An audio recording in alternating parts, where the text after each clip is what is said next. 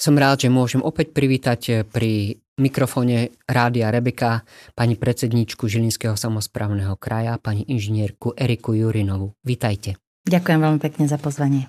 Dnes sa porozprávame na viacero tém a ja by som začal témou, ktorá ľudí ako keby najviac trápi a to je téma dopravy. Takže jednou z tých hlavných tém, ktoré sú tak povediať trňom v oku občanov, je doprava. Ako sa zmenila dopravná situácia v kraji za posledných 5 rokov? No stále Žilinský kraj zostal najdôležitejšou kryžovatkou celoeurópskeho významu. Cez kraj vedú diálnice D1, D3, rýchlostná cesta R3, sme popredkávaní cestami prvej triedy, aj cestami druhej a tretej triedy, ktoré máme v správe. Aj napriek tomu, že vždy aktívne riešime aj problémy na cestách prvej triedy, rýchlostných cestách, či aj v súvislosti s výstavbou diálnic pri vytváraní tlaku na kompetentných, veľa sa toho naozaj nezmenilo. Ale na druhej strane aj našou iniciatívou sa podarilo veľmi zásadné rozhodnutie vlády, že celý objem kohezného fondu určený na diálnice bude nasmerovaný práve na stavbu D3 cez Kisuce. Nádejou je aj viditeľný, naozaj viditeľný postup na stavebných objektoch tunela Višňové či mostoch, ktoré do tunela smerujú. To nám dáva takú nádej, ehm, keď si pozrieme na situáciu spred viac ako roka, že vysúťažená firma tú stavbu naozaj reálne dokončí. Rovnako vnímam ako pozitívne, že štát sa už dohodol aj so zhotoviteľom časti diálnice okolo Ružomberka a tým sa opäť rozbehli práce na dostavbe tunela Čebrať. To sú dva také traumatizujúce body v Žilinskom kraji, teda tunel Višňové a tunel Čebrať. Tie sa stávajú No a tak, ako som spomenula, že veľmi dôležité je, aby sa e, tak intenzívne, veľmi intenzívne pokračovalo e, v prípravách D3. Peniaze na to zaalokované sú, takže už len dokončiť prípravy. E, tiež ďalšiu pozitívnu správu mám, že NDSK už má podpísanú zmluvu so zhotoviteľom na realizáciu hodnotiacej správy EIA, to znamená vplyvu na životné prostredie. Cesty, ktoré máme my v správe, sa snažíme opravovať priebežne a pravidelne naprieč všetkými regiónmi podľa ich stavebno-technického stavu aj dopravného významu. Využívame všetky možnosti na opravy a rekonštrukcie našich ciest, či už z vlastného rozpočtu, ale aj z eurofondov. Za toto obdobie sa nám podarilo zrekonštruovať celkovo 50 mostov a toľko kilometrov ciest, ktoré meria úsek zo Žiliny do Bratislavy. Je to 200 kilometrov ciest, no nie je to málo, ale samozrejme v správe Žilinského kraja je viac ako 1400 kilometrov ciest a viac ako 750 mostov. Preto sa aj takéto množstvo oprav môže zdať niekomu kvapkou v mori. Žiaľ, stav, v ktorom sme cesty pred 5 rokmi preberali, nebol dobrý a niekoľko rokov zanedbaná starostlivosť a rovnako aj obmedzený zdroj financií sa podpísali na ich stave. No, nevzdávame sa a pracujeme na prípravách ďalších oprav, rekonštrukcií, spevnení zosuvov, oporných múrov, na proste na zlepšenie ich stavu. A rovnako aj do strojového vybavenia na údržbu sme investovali viac ako 5 miliónov eur podľa našich možností a uvedomujem si, že je to nedostatočné, ale naozaj postupne. Tie zdroje nie sú bezhraničné, jednoducho koľko máme, toľko sa snažíme investovať a dôležité je teraz, aby sa organizácia práce zlepšila. No, e, to, koľko máme, toľko sa snažíme investovať. Poďme konkrétne, aké teda boli celkové investície do opravy cestnej infraštruktúry? Od roku 2018 sme do opravy cestnej infraštruktúry v našom kraji investovali sumu takmer 30 miliónov eur. Momentálne sa na viacerých úsekoch pracuje, čo spôsobuje aj zdržanie v plynulosti cestnej premávky. Súvisí to nie s tým, že by sme čakali na voľby, súvisí to s tým, že je koniec programovacieho obdobia a mnohé projekty nám stáli na rôznych typoch kontrol. No, takže aj práve aj touto cestou by som chcela poprosiť vodičov za zhovievavosť a trpezlivosť. Našim cieľom je do budúcna zabezpečiť bezproblémovú dopravu. Tá bude základom pre hospodársky rast a plnohodnotný život ľudí. Vzhľadom na prehustenosť cestnej dopravy je akýmsi európskym trendom hľadať spôsoby, ako obmedziť počet aut na cestách. Ako sa snaží Žilinský samozprávny kraj riešiť túto situáciu? No jedným zo spôsobov, ako odľahčiť dopravu a znižiť počet aut na cestách je využívanie hromadnej dopravy. Preto postupne skvalitňujeme cestovanie prímeskou autobusovou dopravou, ktorou sa ročne odvezú milióny ľudí. V oblasti e, verejnej dopravy alebo hromadnej dopravy, ktorej využívaním sa znižuje počet osobných aut, na našich cestách sme spustili integrovaný dopravný systém, ktorý na území zatiaľ Kisúc a Horného považia spája tri módy dopravy, mestskú, prímeskú aj železničnú. Je to naozaj pilotné územie, v ktorej sme začali s integráciou. Cieľom tejto integrácie je, aby bolo cestovanie verejnou dopravou lacnejšie, rýchlejšie a flexibilnejšie. Našim záujmom je naozaj opatriť územie väčšou dostupnosťou. Projekt cestovania s jedným cestovným lístkom sa teda, ako som spomenula, v pilotnej fáze spustil na Kisuciach v Žiline a v Rajeckej doline. No a ako každý nový projekt, aj tento má svoje chyby. Na Kisuciach bolo zavedenie integrovaného dopravného systému jednoduchšie a plynulejšie, nakoľko sme naň boli lepšie pripravení. V Rajeckej doline to už také rúžové nebolo, ale všetky námietky a podnety e, sme zozbierali a budeme sa ich snažiť zapracovať v najväčšej možnej miere.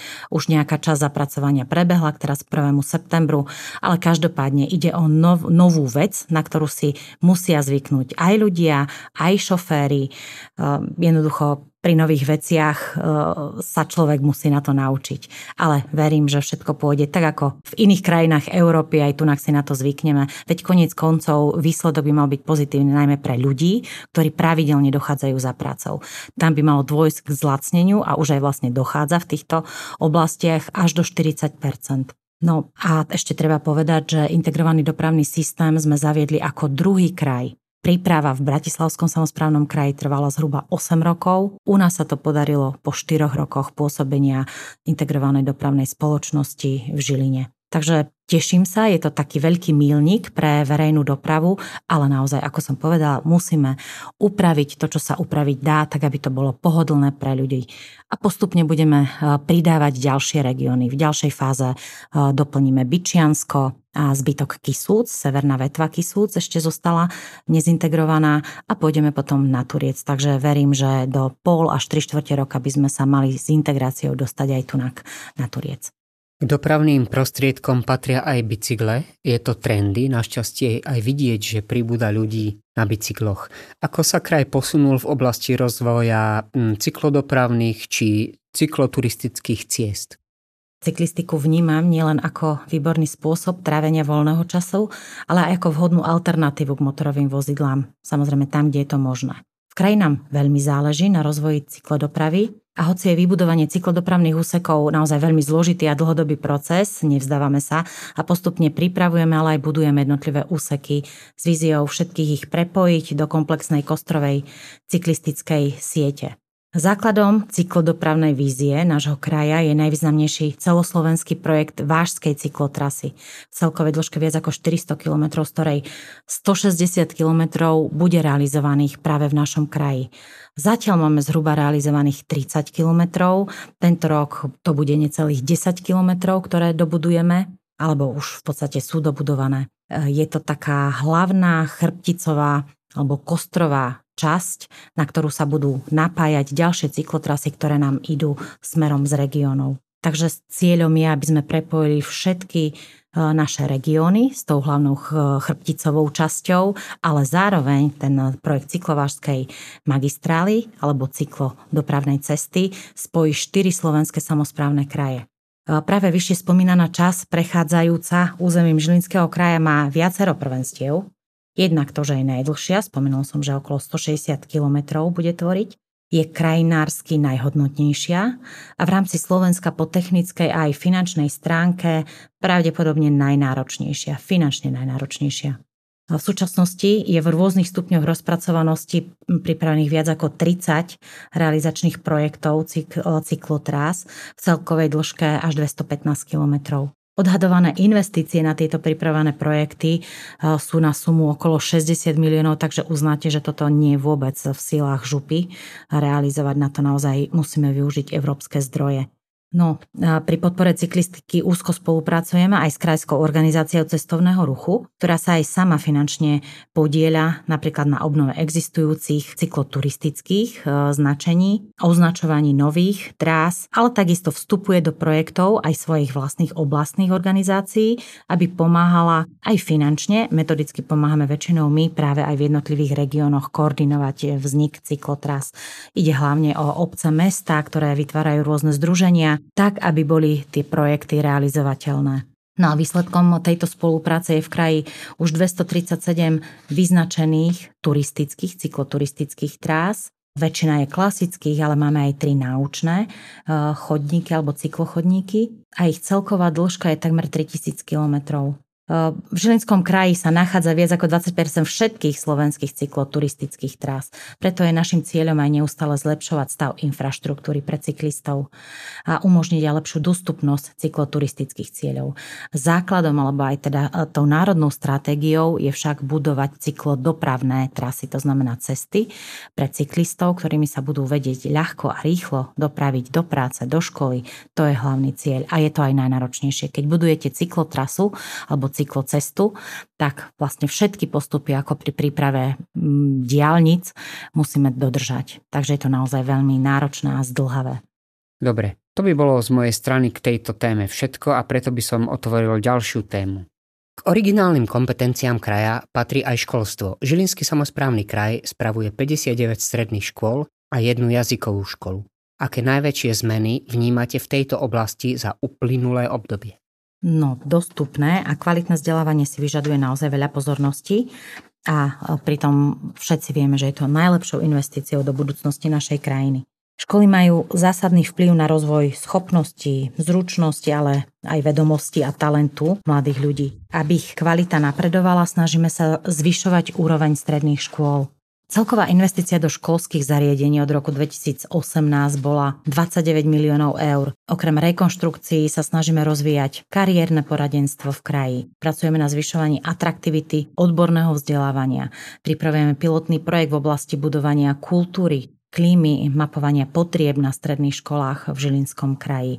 Je naozaj veľa budovateľských projektov, ale je veľa aj tých mekých aktivít, ktorými sa snažíme skvalitňovať e, naše stredné školstvo. Aké najväčšie projekty ste realizovali?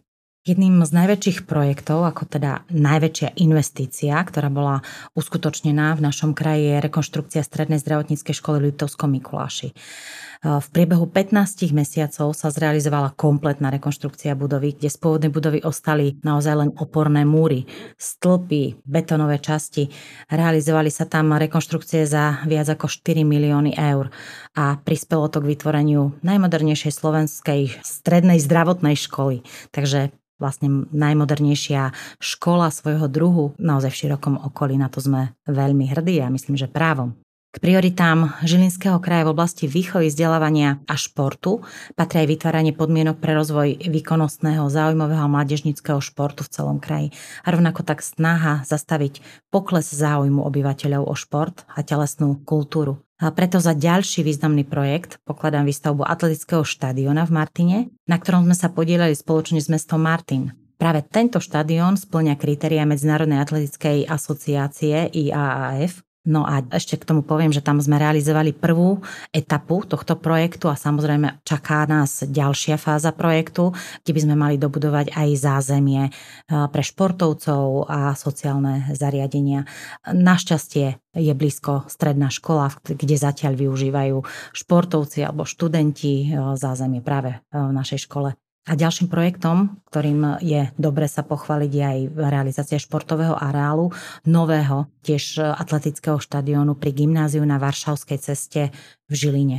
Dovolím si ešte povedať aj o tom, že za posledné roky sa zdvojnásobil počet škôl, ktoré sú zaradené do duálneho systému vzdelávania kým v roku 2018 ich bolo 11, teraz máme 26 škôl zaradených. Rovnako aj počet zamestnávateľov sa znásobil, takmer strojnásobil. Keď sme mali e, okolo 70 zamestnávateľov, teraz ich máme viac ako 160. A rovnako je to aj s počtom žiakov. Z 500 žiakov sme sa vyšvihli na 1000, e, takmer 200 žiakov, ktorí sú zaradení do systému duálneho vzdelávania. To je veľmi dobrý trend, ale e, keď poviem, že aj zdravotníctvo, aj e, šport, ktorý ste spomínali, sú závislé od toho, aby sme vychovali e, študentov práve k tomu. Čiže e, aká je budúcnosť stredných škôl v Žilinskom samozprávnom kraji? Určite budeme neustále hľadať a pracovať na skvalitňovaní výchovno vzdelávackého procesu všetkými dostupnými prostriedkami. E, znova zopakujem, že mládež je naša budúcnosť, preto je veľmi dôležité venovať im svoj čas a úsilie. Je dôležité zároveň aj efektívne reflektovať na pokles demografickej krivky. Je známym faktom, že deti sa rodí čoraz menej a tým pádom sa nám aj zmenšujú počty žiakov a študentov. Preto sa snažíme hľadať vhodné spôsoby, ako prispôsobiť naše školy tejto novej situácii. Spomeniem len, že máme naozaj e, z minulosti veľké areály, ktoré nevieme teraz obhospodariť. Takže našou snahou bude napríklad vytvárať také stredoškolské kampusy, kde budeme vedieť poskytovať aj zdieľané služby. Nehovoriac o školských alebo vzdelávacích, ale aj voľnočasových službách. Takže tých vízií a možností je naozaj veľa, ale dôležité je, že každý študent sa musí v škole cítiť ako v škole, ktorá je hodná tohto storočia. Takže budeme pokračovať určite v rekonštrukcii veciach, ale čo je dôležité, aj materiálno-technické vybavenie. Asi nie je celkom seriózne, ak by naši mladí strojári sa učili len na strojoch, ktoré majú 50-70 rokov. Takže tam tiež ideme v trendoch a opäť e, poviem, že v tomto nám veľmi pomáhajú aj firmy, s ktorými spolupracujeme práve na duálnom vzdelávaní, ale aj eurofondy. Tiež možno, že ešte by som spomenula, že pre rozvoj vzdelávania sú dôležité aj mimoškolské aktivity, trávenie voľného času a sme otvorení novým možnostiam, výzvam aj inováciám. Snažíme sa vtiahnuť e, do toho takého hlavného programu a popularizovať aj neformálne vzdelávanie vyvíjame aktivity na podporu a rozvoj výchovného a kariérneho poradenstva, lebo si uvedomujeme, že je dôležité rozprávať aj s mladými e, žiakmi e, základných škôl o tom, čím môžu v budúcnosti byť. Je dôležité, aby dokázali získať všetky informácie a správne sa rozhodnúť. Preto sme im aj pripravili brožúrku e, kam na strednú školu, ktorá je aj v tlačenej forme, ale dá sa aj vidieť, nájsť na internete. Znova poviem, vytvárame komplexný, funkčný a flexibilný systém pre rozvoj práce s mládežou. Ďakujem vám veľmi pekne za rozhovor. Už teraz sa teším na ďalšie stretnutie, kedy si opäť rozoberieme ďalšie palčivé témy z regiónov Žilinského kraja. Ďakujem veľmi pekne.